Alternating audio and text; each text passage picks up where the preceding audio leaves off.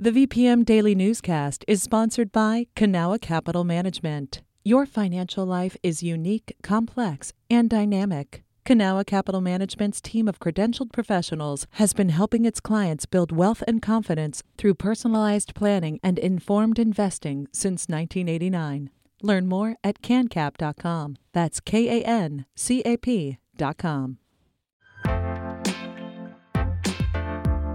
You're listening to the VPM Daily Newscast, a recap of today's top stories in Central Virginia. From the VPM newsroom in Richmond, I'm Benjamin Dolly. As COVID 19 cases decline across the state, Governor Ralph Northam is easing some restrictions he put in place earlier in the pandemic. He broke down the new guidelines during a press conference yesterday. Alan Rodriguez Espinoza reports. Governor Northam says things are looking up in Virginia. Almost one in four Virginians have now received at least one dose of the vaccine. The federal government will increase vaccine supply to Virginia next week, and Northam says everyone should be able to get a shot if they want one by May 1st. With these improving trends, the state is rolling back some COVID restrictions. Starting on April 1st, social gatherings may have up to 50 people indoors and 100 people outdoors. Northam added that those new limits apply to weddings. As for entertainment venues, indoor ones may operate at 30% capacity with up to 500 people. Outdoor venues will have the same limits but no longer have a numeric cap. Alan Rodriguez Espinoza, VPM News. When the COVID 19 vaccine rollout began, public health officials raised concerns that black Americans might be hesitant to get the shot. Now, those same officials say that concern has waned. VPM News intern Connor Scribner has more. According to Kaiser Family Foundation polling, vaccine hesitancy among black Americans has dropped by about one third since December. Virginia's vaccine coordinator, Dr. Danny Avula, spoke about that shift at a recent press conference. We've really seen vaccine hesitancy drop in that population, and where we see the most hesitancy is actually in white Republicans living in, in rural areas. Some experts say the concerns weren't based on data, but on stereotypes. Dr. Shawn Utsey is the chair of the African American Studies Department at VCU. The reality was black people tend to be very compliant despite a history of suspicion based on exploitation by medical establishments. Connor Scribner, VPM News. Governor Northam said recent mass shootings in Atlanta and Boulder were examples in a long list of tragedies driven by men who had access to firearms. Northam was responding to these events during his weekly press briefing. And I am proud that after the tragic mass shooting in Virginia Beach, the Commonwealth said enough is enough, and we passed common sense gun safety legislation that will help protect the public.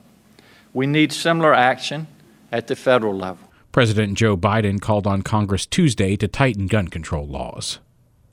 Richmond's Broad Street could soon get a little color. The city is proposing to paint the bus only lanes red using state dollars. Roberto Roldan has more. Funding to paint the bus lines on Broad Street would come mostly from the Virginia Department of Rail and Public Transportation. They'd reimburse the city $1.6 million. Richmond would have to pay only about 400,000. Mayor LeVar Stoney says his team put together the proposal shortly after Alice Woodson was hit and killed by a bus in 2019 while trying to cross Broad Street. I think it's important for safety reasons, but also I'm proud of the investment we've made in BRT but I think we got to still continue to enhance and tweak it. Stoney's administration submitted the proposal to Richmond City Council this week. The red bus lanes would run from Jackson Ward near downtown all the way to Interstate 195. Roberto Roldan, VPM News. Dironna Moore Clarke, who heads the city's Office of Equitable Transit and Mobility, says the project could help pedestrian safety. Citizens ignore the bus lane or really they don't know where they're supposed to be on the roadway. So we're hoping that the red paint and an educational campaign will allow for a better clarity for everybody driving along the corridor. If approved by Richmond City Council, the project is expected to be complete by spring of next year. The Chesterfield Board of Supervisors is holding a public hearing tonight on the county's proposed budget.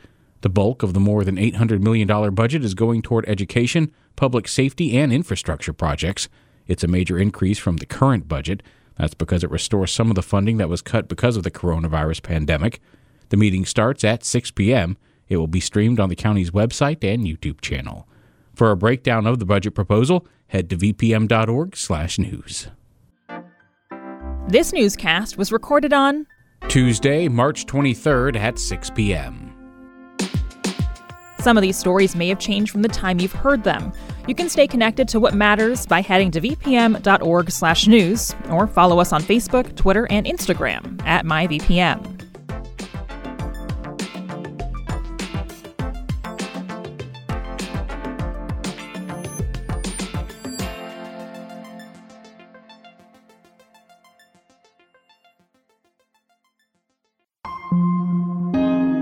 VPM.